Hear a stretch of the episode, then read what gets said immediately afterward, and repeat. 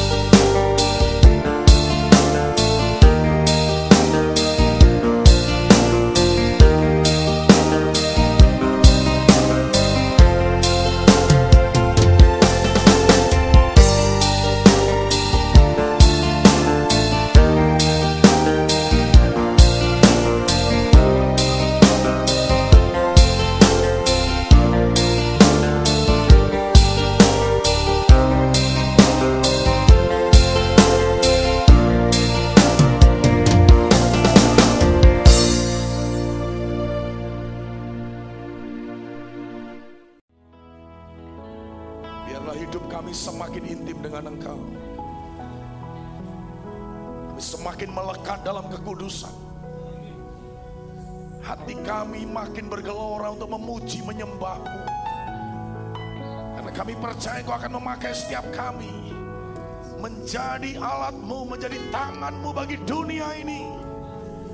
Membawa mereka ke dalam pertobatan, membawa mereka ke dalam terang Tuhan.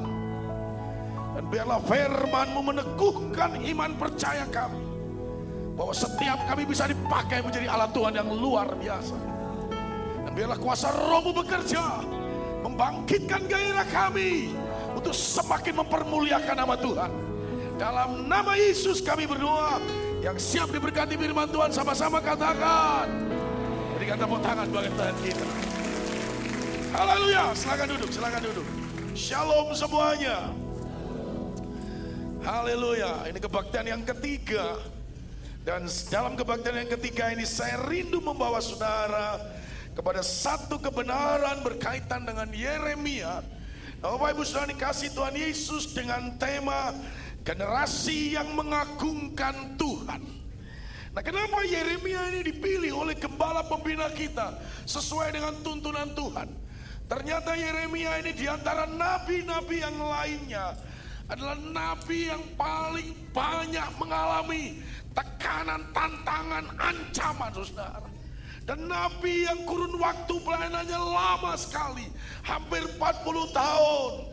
Dan saya ingin percaya Yeremia adalah nabi yang setia. Setuju katakan amin.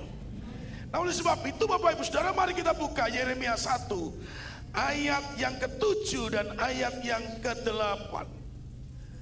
Kita akan melihat dari sisi yang berbeda tentang Yeremia ini.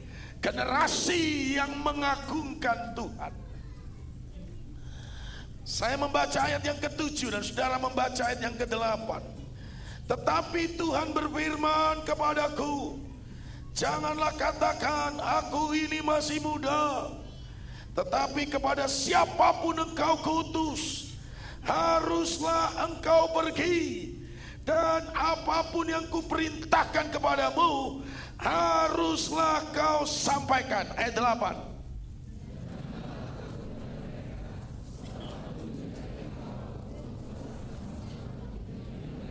Yang setuju katakan amin. Ayat ini bukan hanya untuk generasi muda, tetapi setiap kita yang di tempat ini juga berjiwa muda. Tuhan mau memakai setiap kita dalam generasi ini. Haleluya, generasi zaman now, milenial, Tuhan akan pakai mereka. Tetapi juga untuk orang-orang yang sudah lanjut usia, umas, usia emas, Tuhan juga bisa pakai setiap saudara. Yes, yang tua-tua jangan berkecil hati. Pak tua, jadilah tua seperti buah jahe. Makin tua makin pedas. Haleluya. Tuhan tidak peduli masa lalumu. Tuhan tidak melihat kekuranganmu. Seperti Yeremia, aku masih muda, tidak pandai bicara. Tetapi Tuhan tegaskan dan teguhkan melalui ayat ini. Kasih kanan, kasih tahu kanan kirimu dengan senyum katakan, jangan banyak alasan. Haleluya. Biasanya kalau mau dipakai Tuhan selalu ada alasan. Halo, alasannya apa aja? Sibuk, apalagi? Saya tutup mata nih biar gak tahu siapa yang jawab. Haleluya, sibuklah banyak urusan ini. Hari ini gak ada alasan karena Tuhan memakai setiap kita. Tuhan juga tidak melihat kekurangan kita. Yeremia berkata, aku tidak pandai bicara, tidak pinter ngomong. Tuhan bisa ubah, Tuhan bisa tambahkan, Tuhan bisa tingkatkan saudara. Berikan tepuk tangan buat Allah kita. Nah Bapak Ibu saudara yang dikasih Tuhan Yesus. Allah yang mengenal dan Allah yang memilih setiap kita. Makanya hari ini kalau kita ada di tempat ini, bukan kita yang memilih Tuhan, tetapi Tuhan yang memilih kita. Dan Tuhan yang telah menetapkan saudara dan saya untuk pergi dan menghasilkan buah. Demikian yang dikatakan Yohanes 15 ayat yang ke-16. Nah oleh sebab itu Bapak Ibu sudah dikasih Tuhan Yesus. Dalam setiap kegerakan Tuhan. Tuhan selalu mencari pribadi-pribadi orang-orang yang bisa dia pakai untuk membawa kegerakannya. Saya percaya ini era Pentakosta yang ketiga. Yang amin cuma lima orang. Ini era Pentakosta yang ketiga. Dari bangsa ini akan dipenuhi banyak orang dengan kuasa, otoritas dan urapan Tuhan. Dari bangsa ini akan ada banyak jiwa-jiwa yang dimenangkan. Ini adalah Tuhan yang terbesar dan terakhir. Tuhan sedang mencari orang-orang yang siap dipakai bagi alat kemuliaannya. Nah Bapak Ibu Saudara, saya selalu mendapati di dalam Alkitab ketika Tuhan akan bergerak untuk melakukan satu lawatan, maka Tuhan akan juga memilih dan menetapkan orang-orangnya untuk membawa api kegerakan Tuhan itu. Nah Yeremia juga begitu Bapak Ibu Saudara. Pada zamannya kerajaan Yehuda di mana Yeremia melayani, kerajaan yang terpuruk, kerajaan yang jatuh dalam dosa, rakyatnya tidak lagi menyembah kepada Allah, meninggalkan Tuhan, meninggalkan kebenaran. Bahkan dikatakan mereka menyembah patung-patung, mereka menyembah dewa-dewa. Sampai Yeremia berkata dengan tegas dan keras kepada mereka, patung-patung itu semua bodoh dan tunggu, kata Yeremia 10. Tetapi Allah yang kita sembah adalah Allah yang hidup. Setuju katakan amin. Nah oleh sebab itu Bapak Ibu Saudara kasih Tuhan Yesus. Penting buat kita hari ini untuk menjadi generasi yang mengagungkan Tuhan sehingga Tuhan menarik banyak jiwa untuk datang kepadanya. Ada beberapa ciri generasi yang mengagungkan Tuhan. Maka yang pertama, mari kita melihat ciri yang pertama. Yeremia 15 ayat yang ke-16. Ha. Yuk kita baca sama-sama. Dua, tiga. Apabila maka firmanmu itu menjadi dan menjadi sebab ya Tuhan generasi yang mengagungkan Tuhan ditandai dengan generasi yang suka membaca firman Tuhan ayat ini menunjukkan reaksi, respon, sikap Daniel terhadap perkataan-perkataan firman Allah. Aku menikmatinya. Aku bergirang. Aku bersuka. Ingat, manusia terdiri dari tiga bagian. Ada tubuh, ada jiwa, dan ada roh. Tubuh ini menikmati makanan-makanan yang ada, saudara. Haleluya. Beberapa kemarin saya baru pulang dari Malaysia. Wow, saudara, Kadang-kadang disajikan nasi kare orang India, saudara. Gak cocok sama lidah saya. Ah, yang kayak begitu, waduh kayaknya eh, penguasaan diri. Haleluya. Tapi ketika saya melayani di satu kota, Setiawan. Di sana yang disajikan babi merah, babi panggang. Haleluya, hamba Tuhan tidak boleh menolak berkat puji Tuhan. Saya menikmati. Menikmati itu saudara. Jujur nih kalau saudara ketemu makanan yang kau sukai. Dan kau menikmati makanan itu. Kira-kira di piringmu udah habis. Berhenti apa nambah? Nambah apa berhenti? Nambah, sudah nambah. Dan ternyata masih banyak. Berhenti atau nambah? Ah! Pertanyaan saya, apakah seperti itu juga?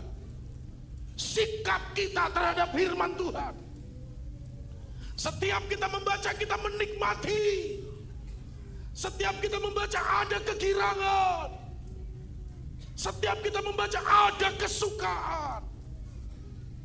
Haleluya. Kejadian cuma 50 pasal. Kalau saudara sehari 10 pasal, 5 hari selesai. Kasih tahu kanan kirimu, selesai. Mazmur cuma 150 pasal, 30 hari selesai. Haleluya. Pilemon cuma satu pasal, awas kau lima hari. Lima menit selesai. Nikmati. Generasi yang suka membaca firman Tuhan. Apa yang masuk dalam dirimu, itu juga akan keluar dari diri kita. Seumpama ini teko, ini bahasa Ibrani-nya ceret. Kalau ceret diisi air putih, maka yang keluar air putih. Kalau diisi kopi yang keluar, kopi sama Bapak Ibu Saudara. Kalau kesukaanmu merenungkan Taurat Tuhan, membaca firman Allah, masuk dalam dirimu, maka perkataanmu juga perkataan kebenaran. Nah, Yeremia tidak kompromi dengan kejahatan dan dosa. Yeremia tidak kompromi dengan ketidakbenaran. Karena Yeremia kesukaannya adalah Taurat Tuhan. Membaca dan merenungkan Taurat Tuhan. Sehingga di tengah-tengah generasi orang-orang yang hidup dalam ketidakbenaran. Yeremia tetap berdiri di atas kebenaran. Yeremia hidup dalam kebenaran. Bahkan Yeremia memperkatakan kepada mereka tanpa kompromi tentang kebenaran. Saudara mau 2019 dipakai oleh Tuhan? Menjadi orang yang mengagungkan Tuhan?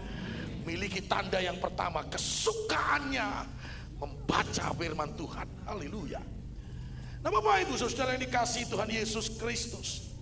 Yeremia, kalau sudah membaca kitabnya, Selalu dia berkata demikianlah firman Tuhan Demikianlah firman Tuhan Walaupun kata-kata itu pada zaman itu Tidak lazim dibenci oleh banyak orang. Tetapi hari ini kita pun juga harus sama.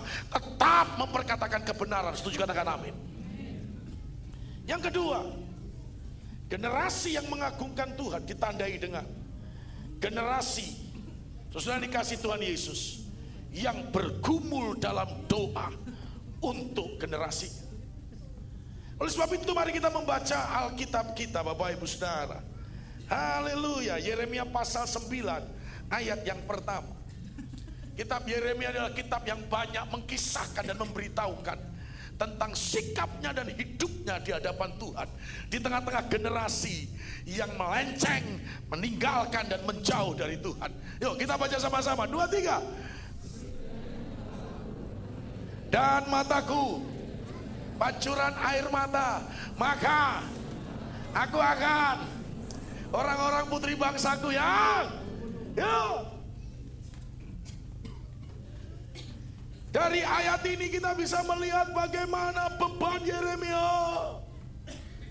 untuk generasi pada zamannya. Dia katakan kalau mataku ini seperti pancuran air akan terus menerus mengalirkan air. Bapak ibu saudara namun yang dikasih Tuhan Yesus tetesan air matamu yang tertumpah pada waktu kau berdoa tidak hilang sia-sia, tidak lenyap sia-sia, tapi air mata itu akan ditampung atas kirbat Tuhan. Setuju katakan amin. Dan waktunya Tuhan, engkau akan melihat doamu akan menjadi nyata seperti apa yang kau doakan, bahkan melebihi apa yang kita doakan. Tuhan sanggup lakukan.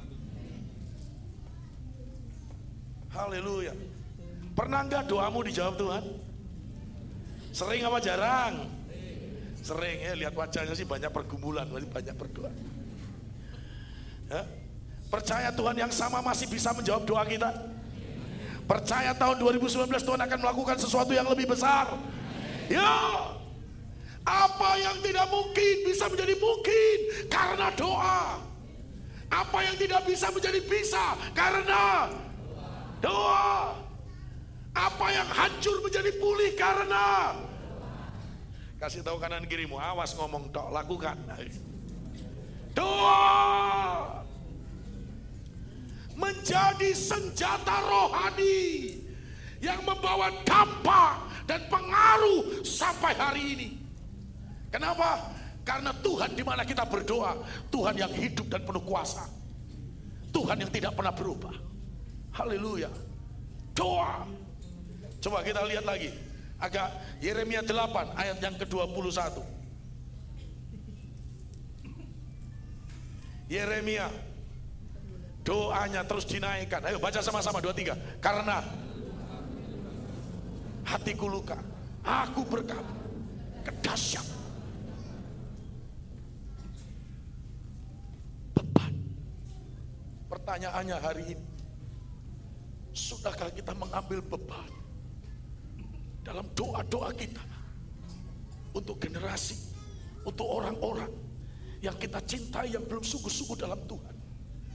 Untuk teman-teman kita, untuk sahabat-sahabat kita, rekan kerja di kantor, bisnis, Sudahkah kita mengambil beban?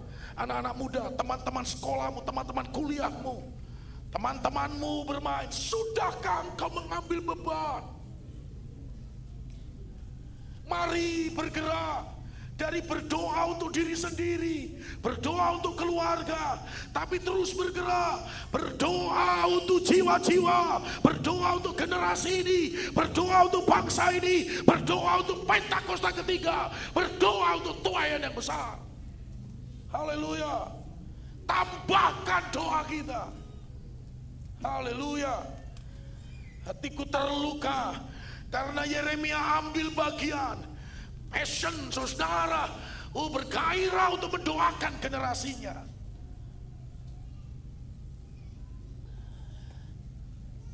Saya percaya bangsa ini bisa diubah dengan doa.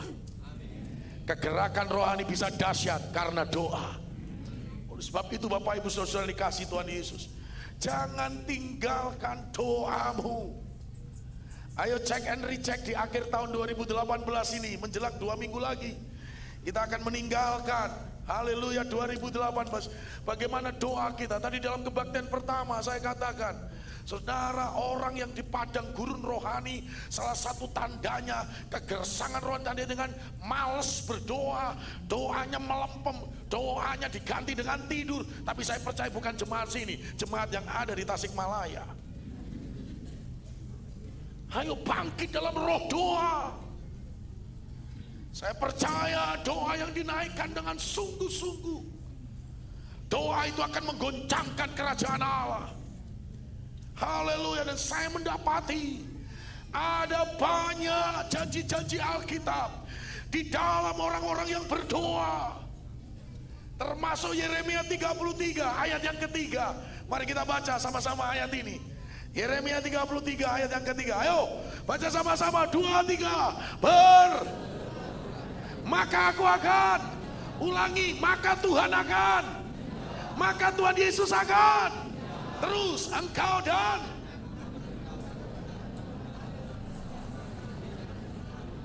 Siapa yang mau mendapatkan jawaban dari Tuhan Yesus boleh lambaikan tangan. Kasih tahu kanan kirimu, berseru. Jawaban itu tidak turun begitu saja.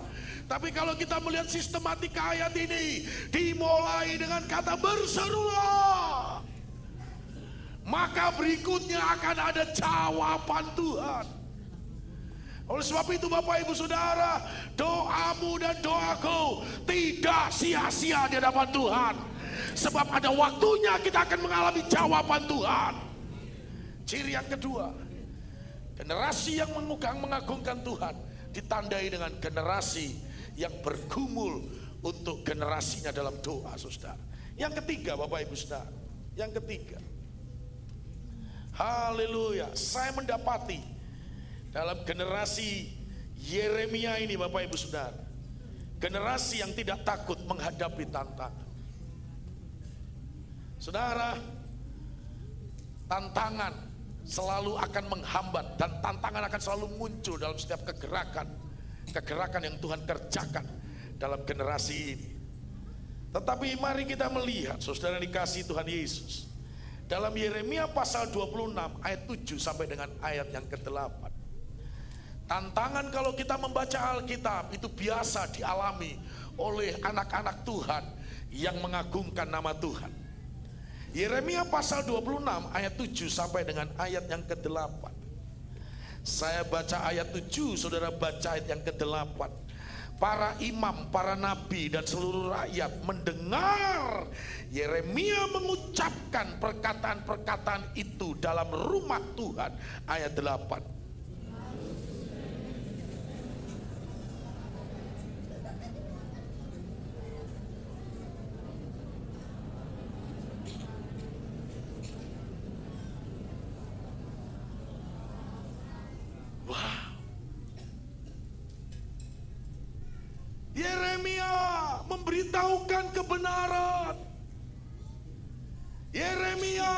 Memberitakan pertobatan. Yeremia memberitakan terang firman Allah. Tetapi ternyata orang-orang berdosa yang hidupnya sudah dikuasai, terbelenggu dan diikat, diikat oleh dosa. Ternyata bukan memiliki respon bertobat, membuka hati, menyerahkan hidupnya kepada kebenaran, tapi justru yang sebaliknya, seperti apa yang kita baca dari firman Tuhan ini. Keadaan ini juga bisa terjadi bagi kehidupan saudara dan saya. Ketika kita menyampaikan kebenaran, menyampaikan kabar baik, berita keselamatan, terang Kristus, maka ada orang-orang yang memiliki respon dan sikap negatif, bahkan mengancam kita. Tapi generasi Yeremia, generasi yang mengagungkan Tuhan, Generasi yang tidak takut menghadapi tantangan. Setuju katakan amin. Haleluya. Ancaman-ancaman seperti ini. Saudara dikasih Tuhan Yesus biasa bagi anak-anak Tuhan dalam Alkitab. Kasih tahu kanan kirimu, biasa. Bahkan kadang-kadang sebelum Tuhan menyatakan kemuliaannya lewat anak-anaknya, maka diizinkan dulu tantangan yang besar dihadapi oleh mereka. Halo, jujur nih saya mau tanya, kalau saudara jadi Sadra, Mesa, Abednego, Hanaya, Misael, dan Azaria, kira-kira saudara mau ditolong Tuhan sebelum masuk dapur api atau sesudah di dalam dapur api? Saya tutup mata nih. Sebelum atau sesudah? Sebelum atau sesudah? Kasih tahu ini pantesan jarang mujizat. Kadang-kadang di dalam dapur api Tuhan baru menyatakan kemuliaannya. Tuhan baru menyatakan musisatnya. Haleluya. Oleh sebab itu Bapak Ibu sudah dikasih Tuhan Yesus. Pasti akan ada tantangan. Eh, anak-anak muda, pasti akan ada hambatan. Tapi jangan berhenti, jangan menyerah, berbalik ketika menghadapi tantangan. Hadapi bersama dengan Tuhan Yesus dan lakukan perkara besar bersama Yesus Kristus. Setuju berikan tepuk tangan buat Allah kita.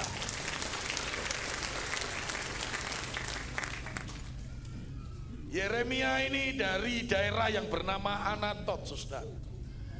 Dan ternyata Yeremia di daerahnya sendiri pun juga tidak dihargai. Demikian juga Tuhan Yesus dalam Markus 6 mengucapkan kata-kata nabi tidak dihargai di keluarganya sendiri. Tidak apa-apa. Bagianmu dan bagianku adalah tetap memberitakan kabar baik. Tetap memberitakan pertobatan. Tetap memberitakan kebenaran Urusan mereka ditolak atau diterima, bagianmu dan bagianku tetap setia memberitakan kabar dari Tuhan. Katakan amin. Haleluya. Jangan menyerah. Jangan putus asa. Walaupun kadang-kadang tekanan itu begitu berat. Dan saya percaya tuain yang besar akan disertai juga dengan goncangan yang besar. Mau berkat yang biasa-biasa atau luar biasa? Kasih tahu karena ini pantesan masalahmu luar biasa. hey. Coba kita baca Yeremia 11 ayat 21. Bukan hanya sekedar dihambat, dilarang, tetapi Yeremia akan dieksekusi mati oleh mereka. Yeremia 11 ayat 21 dan ancaman ini berkali-kali terjadi atas Yeremia. Sengaja saya menunjukkan kepada ayat-ayat yang lain. Ternyata bukan hanya sekali tapi berkali-kali Yeremia menghadapi tantangan yang berat seperti ini. Ayo kita baca sama-sama Yeremia 11 ayat 21 23. Sebab itu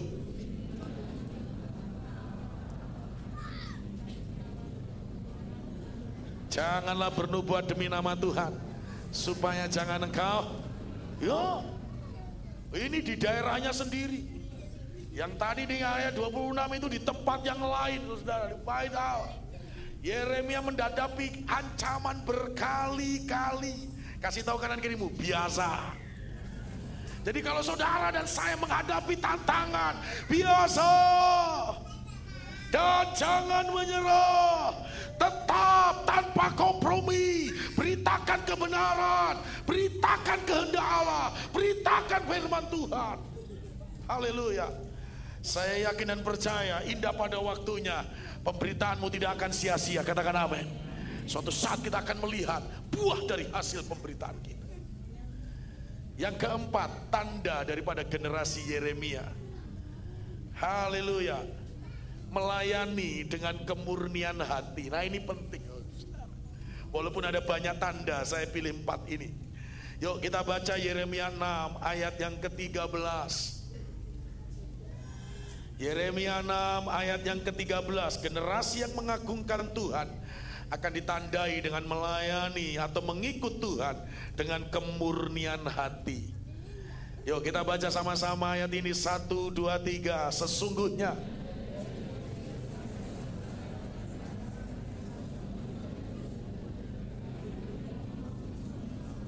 Waduh Jadi Yeremia di tengah-tengah pelayanan kehidupannya dia ada di tengah-tengah para nabi, para imam, orang-orang yang melayani Tuhan, tapi motivasinya sudah tidak benar. Sekali lagi saya mau kata saudara, hari ini kita mengiring Tuhan, hari ini kita mengikut Tuhan, karena Tuhan sudah melakukan sesuatu yang besar dalam hidup kita. Katakan amin. Kalau kita memberikan karena Tuhan sudah memberi yang terbaik bagi hidup kita, itu motivasi yang benar Bapak Ibu Saudara. Ya, bukan di gereja, di tempat lain, saudara. Mereka lebih mengutamakan mencari Yesus untuk kesembuhan, untuk keberhasilan, untuk kesuksesan, untuk berkat yang berkelimpahan. Saya mau kata saudara, kalau itu motivasimu suatu saat kau akan kecewa ketika Tuhan izinkan semuanya itu hilang dari dalam dirimu. Saya mau berikan beberapa contoh orang-orang yang mengikut Tuhan dengan motivasi yang benar. Yusuf mengiring Tuhan dengan motivasi yang benar.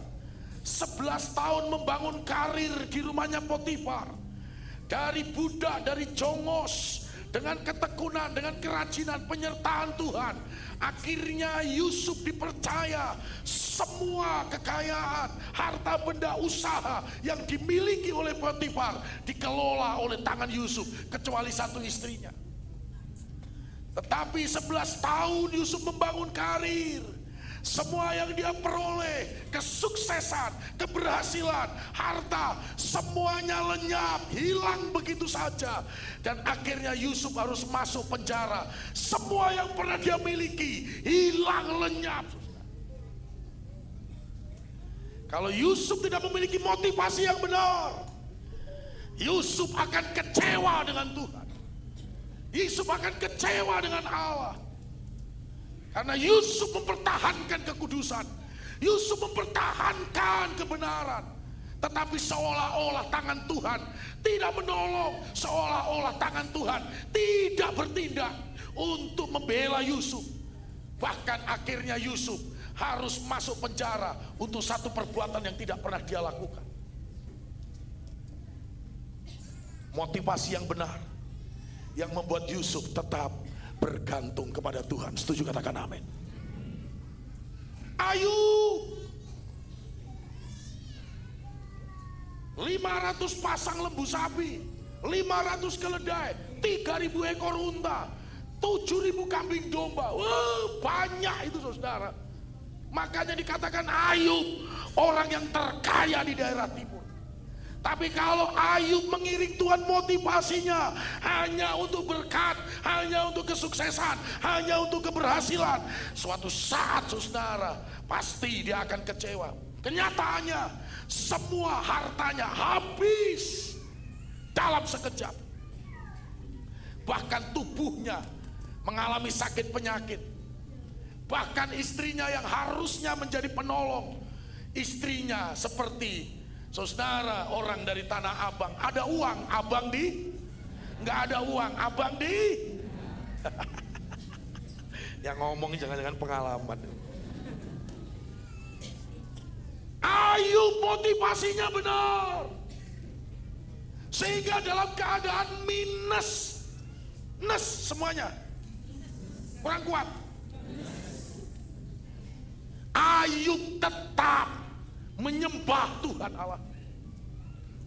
Banyak contoh yang lainnya. Hari ini Bapak Ibu Saudara, saya tidak tahu apa yang terjadi dalam hidupmu. Tapi miliki motivasi yang benar. Mengiring dan mengikuti Yesus. Apa pun yang terjadi, tetap mencari Yesus. Apa pun yang terjadi, tetap sumbernya yang kita cari. Sumber berkat siapa namanya? Sumber keberhasilan siapa namanya? Sumber kesembuhan siapa namanya? Sumber segala-galanya siapa namanya? Berikan tepuk tangan buat Allah kita. Engkau tidak akan mundur, engkau tidak akan menyerah, bahkan makin menyala-nyala dengan Tuhan. Haleluya. Motivasi yang benar. Dalam melayani juga ikuti motivasi yang benar. Miliki motivasi yang benar. Yeremia miliki motivasi yang benar. Sekalipun banyak pesan-pesannya ditolak, pesan-pesannya diabaikan, bahkan perlakuan mereka kasar, bahkan menyiksa, mengancam untuk membunuh. Tetapi Yeremia motivasinya benar di hadapan Tuhan, sehingga dia tetap pegang sumbernya, yaitu Raja segala Raja, Tuhan segala Tuhan dalam hidupnya. Bapak Ibu Saudara, 2019 kelahiran yang baru berbicara tentang musisat yang baru. Setuju katakan amin. Apa pun bisa terjadi dalam hidup kita tetapi kalau saudara dan saya pegang sumbernya, andalkan sumbernya, engkau tidak akan luntur, engkau tidak akan terpengaruh, engkau akan tetap mengikuti Yesus. Engkau akan tetap melayani Tuhan. Engkau akan tetap beribadah kepada Tuhan. Yang setuju berikan tepuk tangan buat Allah kita. Walaupun semua orang di, di dalam generasi sudah memiliki motivasi yang benar. Tapi generasi yang mengagungkan Tuhan Tanda yang keempat, miliki motivasi yang benar di hadapan Tuhan. Tetap mengandalkan Tuhan, memegang dan mencari sumbernya, bukan keberhasilannya, bukan kesuksesannya, bukan berkatnya, bukan kesembuhannya, tapi sumbernya Yesus Kristus Tuhan. Mari kita dudukkan kepala. Terima kasih Tuhan. Terima kasih Bapak. Engkau akan memakai setiap kami dalam generasi ini biarlah kami memiliki pilar-pilar ini dalam kehidupan ini. Kami menyukai firman, menikmati firman. Kami selalu bergumul untuk generasi ini. Dalam doa kami. Bahkan tidak takut menghadapi tantangan. Dan kami tetap memiliki motivasi yang benar. Mencari sumber, mencari kebenarannya dalam kegerakannya Tuhan selalu mencari orang-orang yang akan dia pakai dalam kegerakan ini. Ini era Pentakosta ketiga. Tuhan yang terbesar dan terakhir.